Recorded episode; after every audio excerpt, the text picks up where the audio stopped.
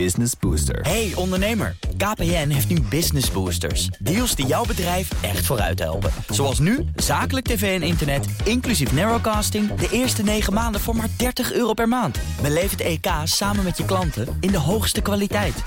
Kijk op kpn.com slash businessbooster. Business Booster. Welkom bij BNR's China-podcast. Gloednieuwe podcast waarin we iets gaan proberen te begrijpen van dat best wel intimiderend grote land. Eh, want of het nou gaat over de geopolitiek, militaire, economische macht, zelfs de wetenschap, China is tegenwoordig overal. En deze podcast wordt mogelijk gemaakt door het Leiden Asia Center. Vanaf nu om de week. Elke tweede week vind je ons in je podcast app of op bnr.nl slash China-podcasts. Eind februari. Dan is er weer een ontmoeting tussen de Amerikaanse president Donald Trump en zijn Noord-Koreaanse collega Kim Jong-un. Maar die ontmoeting die kan niet zonder China. En de vraag in deze podcast is: waarom steunt China Noord-Korea?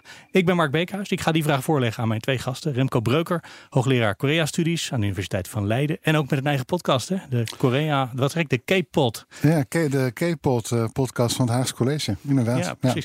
En ook hier Ties Dams, China-kenner, schrijver van een boek. Geen podcast? Nee, geen podcast. Dit is de eerste. Ja. Dan zeggen we een boek, De Nieuwe Keizer, Xi Jinping de machtigste man van China. Zullen we eens beginnen met uh, de persoonlijke relatie tussen die twee? Uh, tussen de baas van China, de baas van Noord-Korea. Hoe die met elkaar zijn. Zal ik bij jou beginnen, Remco? Ja, nee, prima. Um, veel beter dan, uh, dan hun voorgangers met elkaar waren. Tenminste, directe voorgangers, denk ik. Uh, hoe ze echt met elkaar omgaan, weet ik niet. Ik heb, uh, achter gesloten deuren natuurlijk. Ja, het is achter gesloten deuren. Soms zijpelt er wel eens wat, wat, wat naar buiten natuurlijk. Maar ik, ik weet niet of ze, hoe ze elkaar echt liggen. Maar het is heel duidelijk, ze hebben elkaar nu al drie keer gezien. En, en ze paraderen met, uh, met hun omgang.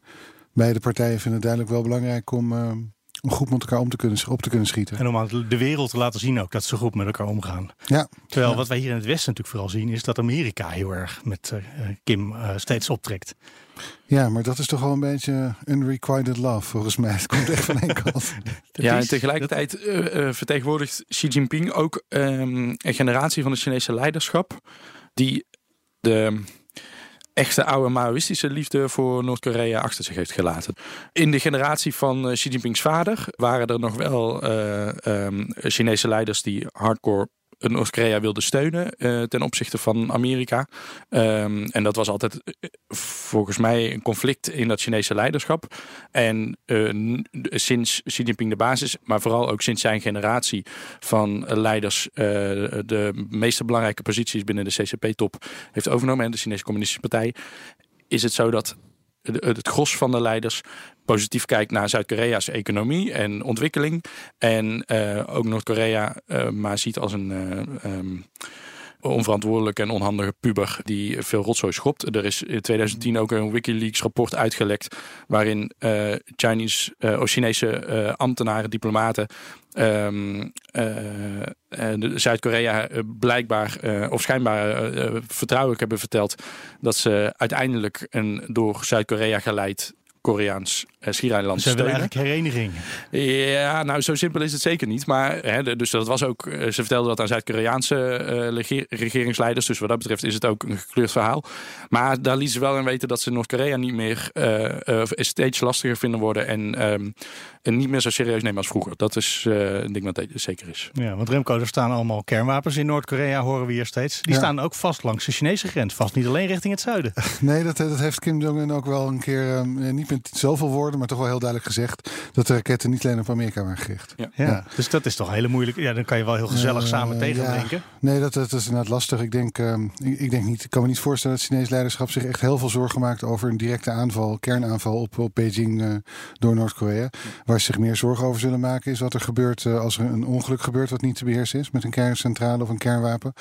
Uh, of een uh, politieke instabiliteit die leidt tot het zoeken crisis in het land ja, van wapens. Ik, ik, ken wel een paar bevolkingsgroepen in China die, die heel graag zo'n wapen in handen zouden krijgen. Oh ja. ja. Dus dat, ja, ik, ik kan me heel goed voorstellen dat er allerlei redenen zijn voor China en Xi Jinping om goed met het noorden om te willen blijven, om te willen gaan weer.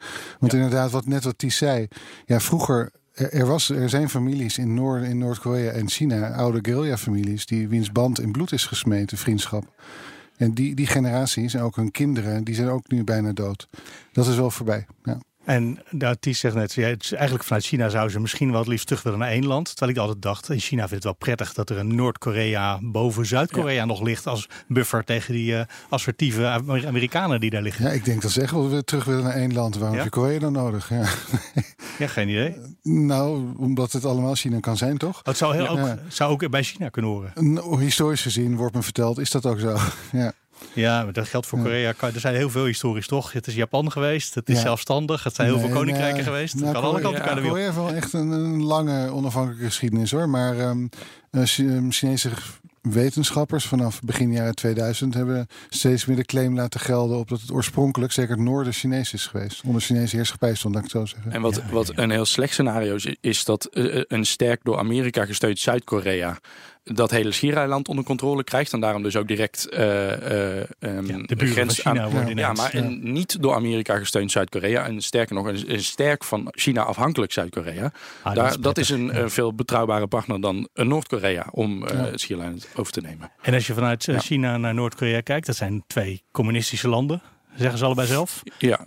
Schept dat nog een band of zijn dat dusdanig verschillende nou, ik denk communisme? Dat het, nee, ik denk dat het voor, voor, ja, in ieder geval nu eh, voor het leiderschap, misschien uh, is dat nog wat anders in de publieke verbeelding en, en verschilt dat ook inderdaad per generatie. Maar in het Chinese leiderschap vertegenwoordigt Noord-Korea als het gaat om economisch beleid en um, het communisme dat ze achter hebben willen laten. En waar ze, uh, als, als China ergens jaloers op is of positief naar kijkt, dan is het de, de ontwikkeling van de Zuid-Koreaanse high-tech-industrie. Niet Noord-Korea, maar Zuid. Nee, ja. nee Noord-Korea is een beetje ja, dat, dat, dat kindje in de klas dat een voorbeeld is voor hoe het niet moet. Ja, ik las ergens dat het voor Chinezen een fantastische toeristische bestemming is, omdat ze daar konden zien hoe het vroeger onder Mao in hun eigen land was. Inderdaad, de, de Mooi openluchtmuseum. Ja, de nostalgie inderdaad naar, naar die tijd. Die, ja, dat vind je nog in ieder geval visueel dan in, in Noord-Korea. Ja, ja, ik, ik, ken, ik ken dus ook wel Chinese studenten, oh, eh, docenten die uh, vol uh, passie en met, inderdaad met romantiek vertelden over de culturele revolutietijd en dat het leven toen simpeler was. En uh, vertelden ook over het Noord-Koreaanse platteland van zo zouden die mensen toch uh, zullen die mensen nog steeds naar de wereld kijken. Maar dat is echt wel. Um, Chinese, Chinezen van, van mijn leeftijd uh, zijn gek van uh, K-pop, zijn gek van um, Koreaanse technologie. Studeren met allerlei Koreanen in Wudao in Beijing, waar heel veel Koreaanse studenten wonen. dus dat beeld is totaal veranderd. Hoe zijn die landen economisch met elkaar verknoopt? Want ik begrijp altijd dat Noord-Korea helemaal afhankelijk is van China, economisch gezien. Is daar iets over te zeggen, Remco? Want dat is natuurlijk voor een groot stuk gaat het ook geheim. Um, ja, ja, dat is oh ja, smokkel en dat soort zaken. oh ja, nee, zeker op die manier. Ja, nee, er is veel smokkel. En, en ja, dat, dat, is een beetje raden hoeveel dat is. Dat gaat voornamelijk over de, de grens aan China, maar niet alleen.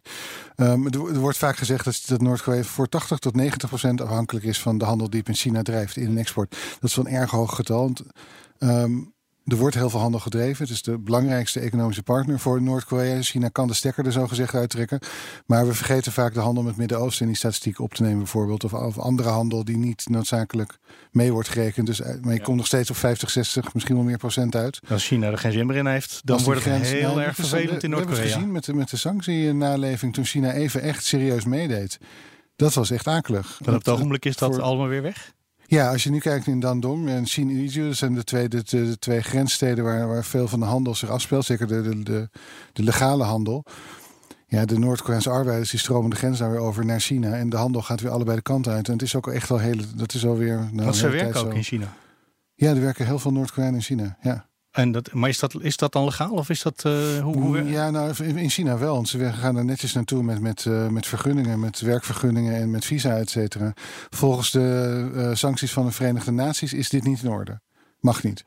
Er was altijd zo'n soort grensgebied tussen Noord- en Zuid-Korea, waar, je, waar het handel, waar een industrieterrein van Zuid in Noord-Koreaans nee, gebied is. Ja, Zuid-Korea. Ja, nee, ja, Hebben zij met China ook dat soort zones, dat je dan aan de andere kant van de grens goedkope arbeid haalt? Zijn er in Noord-Korea, maar die, die worden eigenlijk relatief weinig gebruikt. Dus Dit zijn gewoon, dat ze echt gewoon in het buitenland gaan werken. Ja, nee, die, deze gaan gewoon in groepen over de, over de grens. En, vaak blijven ze in de buurt. Dat is natuurlijk het, makkelijkste. En het is natuurlijk ook de, ja, de motor van de wereldeconomie, Noord-China.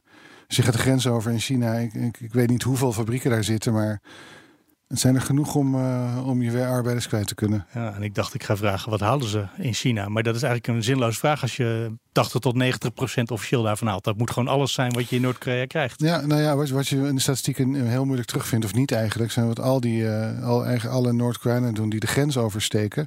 Grenswachten omkopen, vooral Noord-Korea en Chinezen doet het over het algemeen wat minder spullen kopen op, uh, in China, teruggaan en het weer verkopen. En zo is eigenlijk het land bevoorraden. Want de staat doet dat over het algemeen niet meer. Wat, wat halen die Chinezen eigenlijk uit Noord-Korea? Want daar zal ook handel teruggaan. Anders dan kan je op een goed moment de rekening niet meer betalen. Nee, nou, en, en uh, Noord-Korea was natuurlijk ook lang en is het nog steeds geopolitiek handig. Uh, dus het is niet alleen een buffer uh, uh, tussen het door Amerika gesteunde Zuid-Korea en China. Maar hè, als je het typeert als een, een lastig kind in de klas.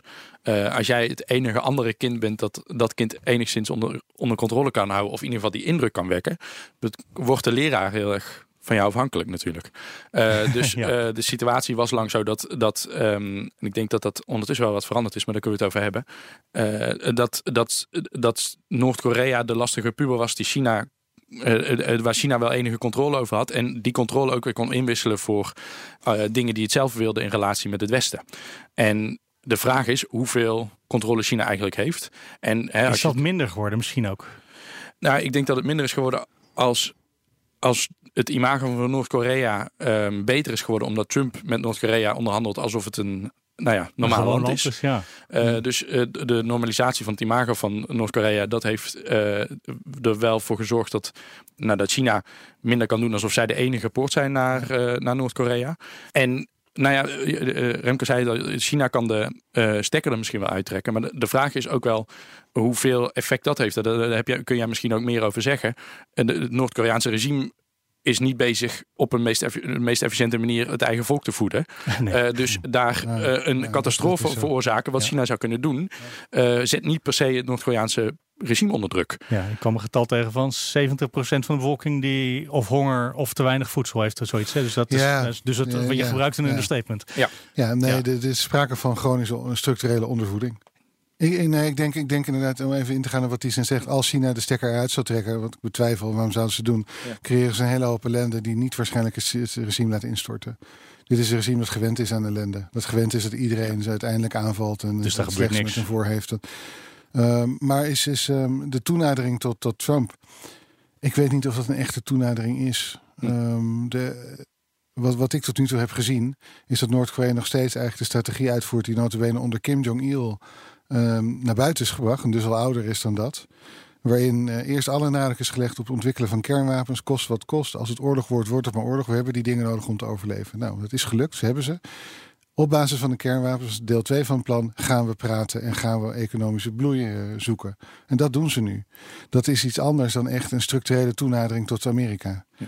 Ik ben heel benieuwd uh, of er echt een structurele toenadering tot China is gekomen. Dat sluit ik niet uit, maar daar heb ik weinig zicht op. Eh, de laatste jaren, zeker sinds Trump is gaan huishouden in, in dit gebied, um, heeft Xi Jinping er een punt van gemaakt om te laten zien hoeveel, hoe goed zijn relatie nog is met het Noord-Koreaanse leiderschap en um, hoeveel invloed hij daar nog heeft. Uh, maar um, in de, zeker in de eerste jaren tussen 2012 en 2017 waren de relaties tussen China en, Noord-Korea juist heel erg slecht en was Xi Jinping stond Xi Jinping op het punt. Nou, ging, ging heel ver uh, in het benadrukken dat eigenlijk Zuid-Korea een veel betere partner was. Dus, en dat liet ook zien dat, dat uh, um, China heel weinig invloed meer had over Noord-Korea. In 2016, 2017 waren allerlei uh, de Noord-Korea allerlei proeven met raketten en zo. Um, en, en, een aantal daarvan was ook gepland op voor China hele belangrijke geopolitieke momenten. Een daarvan was het um, Belt and Road Forum, waarin ze hun de nieuwe wereldorde wilden presenteren. Ja. Nou, dat is echt niet oké. Okay. Um, stealing your thunder, zeg je dan ja. in het Engels. Dus daar was het Chinese leiderschap en Xi Jinping, zo lees ik ook persoonlijk, echt heel erg boos over.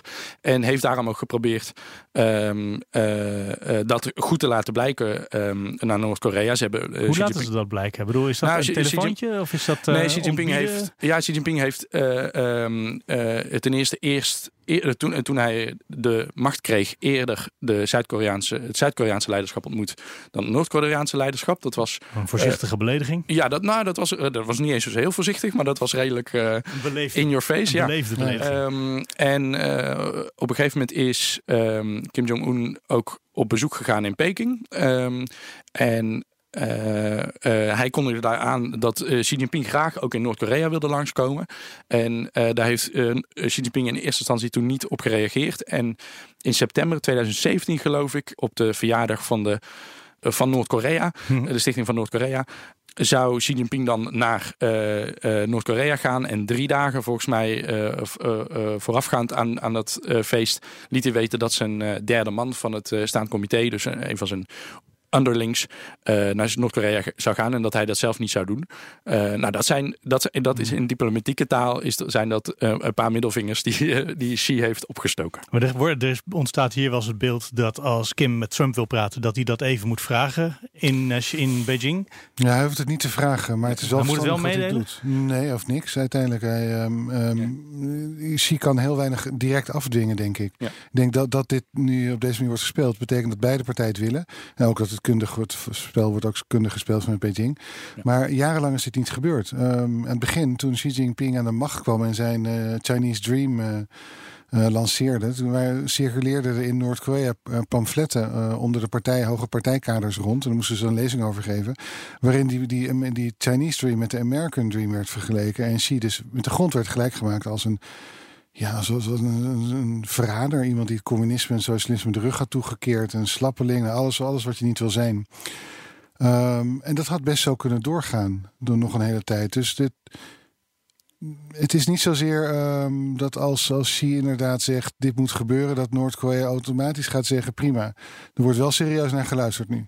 Ik denk dat uh, als Noord-Korea terug de internationale wereld in wil op een bepaalde manier, dan zie ik niet in hoe ze dat doen zonder China. Sterker nog, als ze de sancties willen blijven overleven, als Chinese banken morgen zeggen, weet je wat, die sanctie, dat sanctieontduiken is ons iets wat risicovol, want Washington maakt er echt. Ja, die maken er een punt die maken er, ja, ja, absoluut. Nee, er zijn, er zijn, er zijn aardig wat Chinese bedrijven en banken onder sanctie nu. Het kunnen er meer worden. En als dat zou gebeuren, ja, dan heeft Noord-Korea Noord echt een groot probleem uiteindelijk, als er geen geld meer het land instroomt, ik bedoel, het is een, het is een soort, uh, uh, hoe noem je dat, een, uh, een, een cadeautjespolitiek. nu is, is, is vast een beter politiek wetenschappelijk woord voor. Dat ik even niet. ik vind het heel beeldend, dus ik doe het ervoor. Ja, cadeautjespolitiek. en dat, dat loopt dan, ja, zonder geld gaat dat, gaat dat niet. Je zei net, China doet dat heel handig. Wat, wat bedoel je dan speciaal wat ze daar handig aan doen? Dat um, zie je dus toch op een of andere manier de bijna ingebakken angst. Een afkeer van China bij de elite in Noord-Korea heeft weten te overwinnen. Hm. Um, dus er wordt echt veel minder, ook in de, de kranten waren überhaupt al over, die zijn openbaar, die worden in China ook gelezen, let ze wel een beetje op in wat ze zeggen. Maar ook als je, als je praat met Noord-Koreaanse vluchtelingen, uh, partijdocumenten die het land uit worden gesmokkeld, de anti-Chinese toon is, is aanmerkelijk minder of zelfs weg. En van Kim Jong-il ging altijd de, de, anekdote rond dat hij um, het, het, nou, hij was niet dol op Japan. Hij had een hekel aan Zuid-Korea en, en uh, Amerika moest je ook voor uitkijken. Maar het land waar hij echt pas een hekel aan had was China. Overtreffen de trap van alles. Ja, nee, die vertrouwen. Het is ook het grote land naast de deur. Daar moet je ook mee uitkijken. Wat, wat, wat uh, Kim Jong-un nu probeert te doen, denk ik, is gewoon eigenlijk als een, als een soort staatsman, internationaal staatsman, een machtsevenwicht te creëren. Waarin Zuid-Korea en China en Amerika en uh, laat straks ook vast Japan en Rusland tegen elkaar nou, probeert uit te spelen is te groot woord, maar hij probeert een balans te vinden waarin Noord-Korea ook kan functioneren. Concreet gezien denk ik, um, het, wat mij belangrijk zou lijken, is uh, kernwapens. Daar zal je wat, uh, als hij zal ze niet wegdoen. Ik denk dat het besef in Beijing wel veel langer is dan in, in Washington. Hm. Maar er kan nog wel wat gebeuren. Er, kunnen minder kernwapens zijn. dus ze kunnen veiliger worden opgeslagen, al wat iets meer zijn. Dat is denk ik een van de dingen waar die aan zou moeten werken. Het andere is wellicht toch ook het land meer openstellen uh, voor Chinese bedrijven. En ze deze keer dan niet uh, oplichten. Wat meestal gebeurt met Tot Chinese nu toe bedrijven. wel? Is dat de traditie? Ja, ja Chinese bedrijven die in de, die daar de mijnen gaan uitbaten, die komen, al, die komen altijd in alle, allerlei verschrikkelijke juridische problemen terecht en moeten dan een boeltje pakken. Dus dat moet, dat moet dan ophouden, want zo kan je natuurlijk geen serieuze Geen worden waar je natuurlijk op terug kan vallen. Daar. Maar er zit nogal wat in de grond daar. Kool en zo, uh, steenkool, ja, kool, bruinkool, nee, dat soort... Nee, uh, de Zuid-Koreaanse koolcentrales branden daar lustig op, al mag het niet. Uh, nee, kool ook, maar goud, zilver, uranium, ja? zeldzame aardmetalen, zeldzame mineralen. Alles wat wij nodig hebben om onze mobieltjes en LCD-schermen te laten werken. Oh, wat aardig het, van de Koreanen. Nou, het is misschien even rijk als Congo. Dat is geen goed, dat is natuurlijk een hele akelige Dat is ook een nare vergelijking, ja. ja maar kijk naar Noord-Korea en je begrijpt wel iets, iets van de geschiedenis van het land. Het is een potentieel een extreem rijk land. Een stuk rijker dan Zuid-Korea. En Zuid-Korea heeft niks in de grond. En dat zou je als je daar rondloopt niet zeggen. Nee. Dat is gewoon uh, ja. een modern westers land, zou ik al zeggen. Of een modern Aziatisch ja. land, ja. ja. Uh, uh, We zijn al een heel klein beetje van de absolute politieke top naar bedrijfsniveau teruggegaan. Hoe kijken ze op, het, gewoon op de begaande grond en, de, en in de, misschien ook in de bestuurskamers in China naar Noord-Korea? Ja, ik denk dus in het leiderschap uh, is, is men redelijk klaar met Noord-Korea. Uh, onder studenten, de, de, populatie die ik redelijk goed ken vanuit het verleden, is Zuid-Korea hip en happening en Noord-Korea een mafland. Um, en nou ja, waar, waar China in ieder geval uh, glazen mee heeft, maar verder weinig aan heeft. Uh, ik kan me voorstellen dat met China's ambities om een eigen microchip-industrie te ontwikkelen, um, nou ja, goed, en allerlei andere LCD-schermen en telefoontjes. Ja. Om, de, de, de, China's ambities zijn enorm op dat gebied en ze willen daarin ook echt uh, mate van zelfvoorzienendheid in bereiken. Die, um... Dus als wingewest is het eigenlijk best wel mooi. Ja, en, en het, uh, uh, ja, en, en het ja. zelfvertrouwen van het Chinese leiderschap om uh, via economische inkapseling um, andere landen of andere gebieden, hè, want zo anders is een, een ver afgelegen Chinese, hè, ver van Beijing afgelegen Chinese provincie ook weer niet dan uh, als een, uh, um, een buurland. Um, het zelfvertrouwen van het Chinese leiderschap om via economische inkapseling uh, een ander gebied politiek onder je controle te krijgen, is groot. Dat is wat China al ja. lang doet. En um, in het verleden, ja, China streeft een absolute, in ieder geval in de, in de, in de, in, in de regio rond de Zuid-Chinese Zee en uh, in dat gedeelte van Azië streeft China een absolute heerschappij na, waarin ze in ieder geval niet worden in check gehouden door uh, de Verenigde Staten. Yes. Noord-Korea, een lastig Noord-Korea maakt dat China wat in te wisselen heeft, uh, maar een te lastig Noord-Korea zorgt ervoor dat Amerika te veel aanwezig moet zijn ja. in uh, Azië. Dus uh, wat China al heel erg lang doet, en dat, daarin, daarin is ook recent op zich niks veranderd, is uh, die balans zo slim mogelijk elke keer met elk incident weer spelen en proberen bij elk spelletje zoveel mogelijk winst te halen, zodat op de lange termijn uh, het onvermijdelijk gebeurt dat China zijn suprematie in de regio terugkrijgt en uh, Noord-Korea een, op een of andere manier een een of andere politieke constellatie in wingewest wordt van de Chinese economie. Ja, nee, dat zijn, ik moest opeens denken toen je dat zei. Um, um, toen tijdens de Koreaanse oorlog, die door Kim Il-sung natuurlijk begonnen is, ondanks wat er in Noord-Korea wordt gezegd.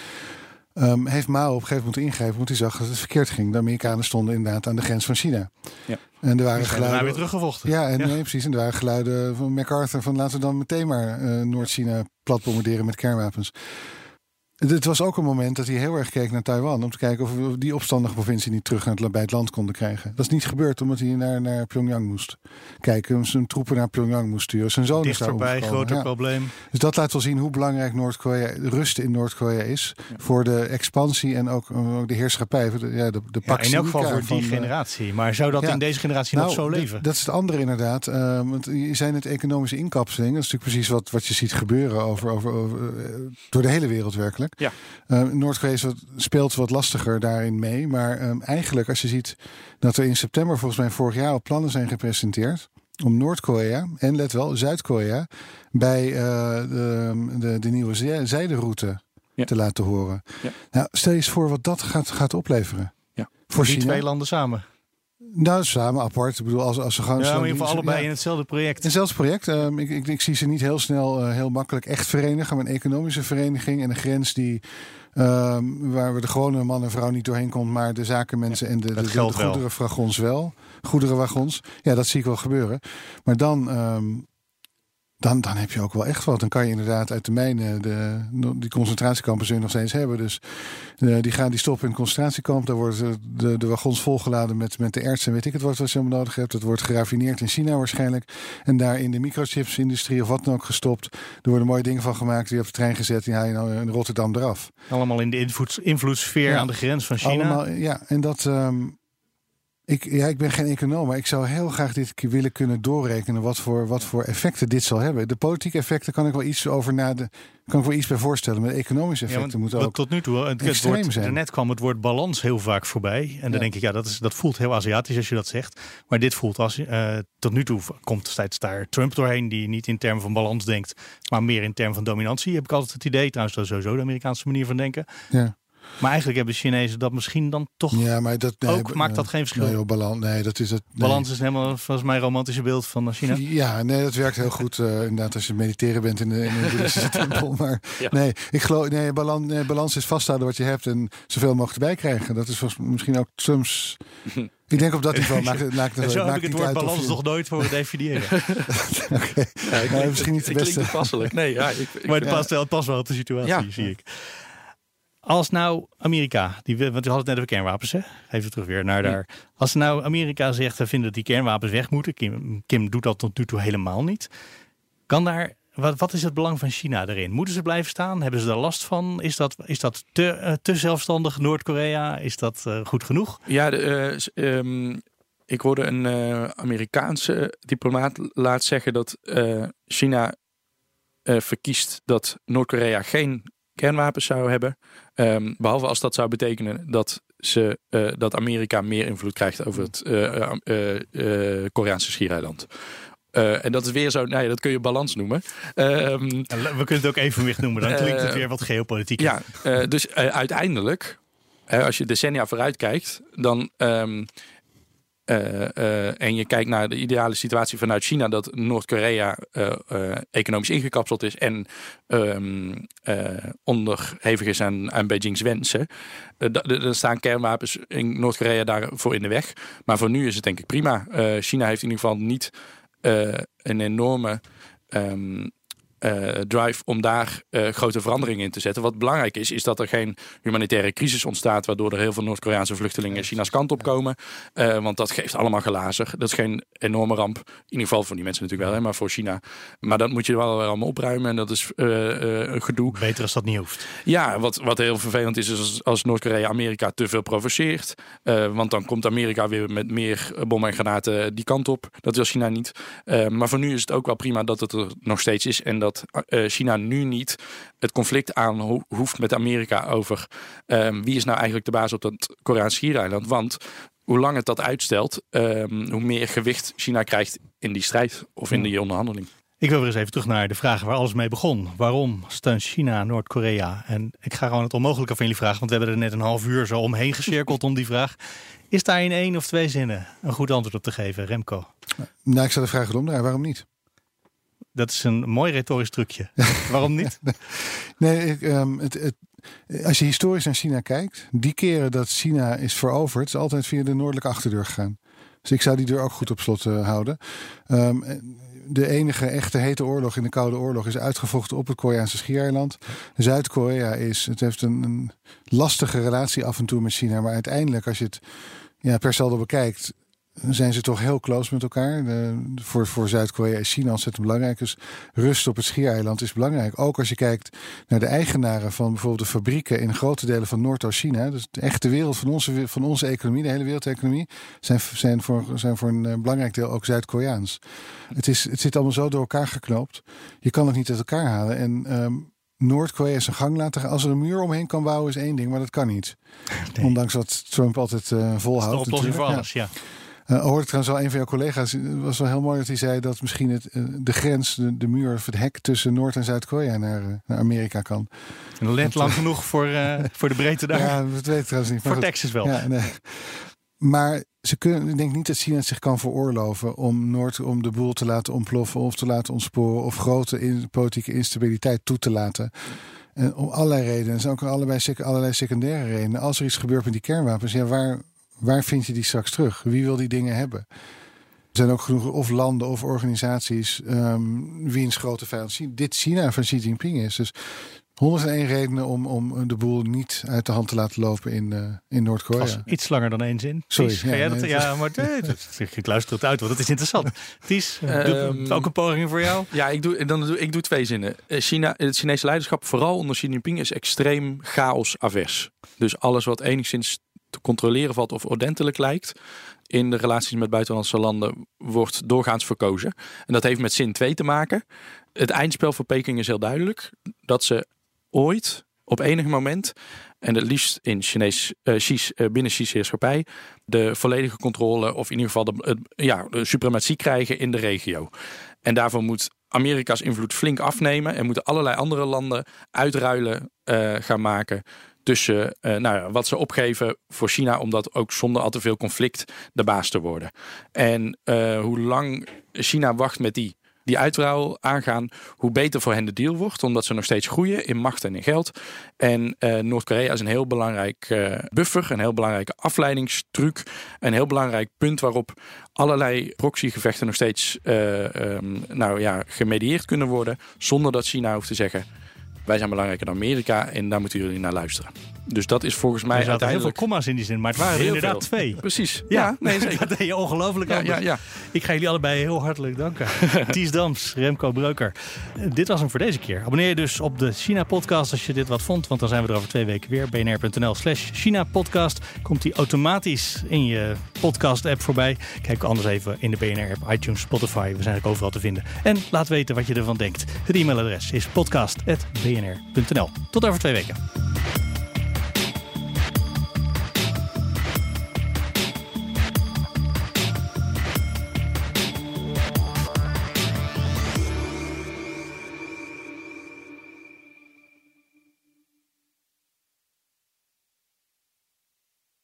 Business Booster. Hey ondernemer, KPN heeft nu Business Boosters. Deals die jouw bedrijf echt vooruit helpen. Zoals nu, zakelijk tv en internet, inclusief narrowcasting... de eerste 9 maanden voor maar 30 euro per maand. Beleef het EK samen met je klanten in de hoogste kwaliteit. Kijk op kpn.com businessbooster. Business Booster.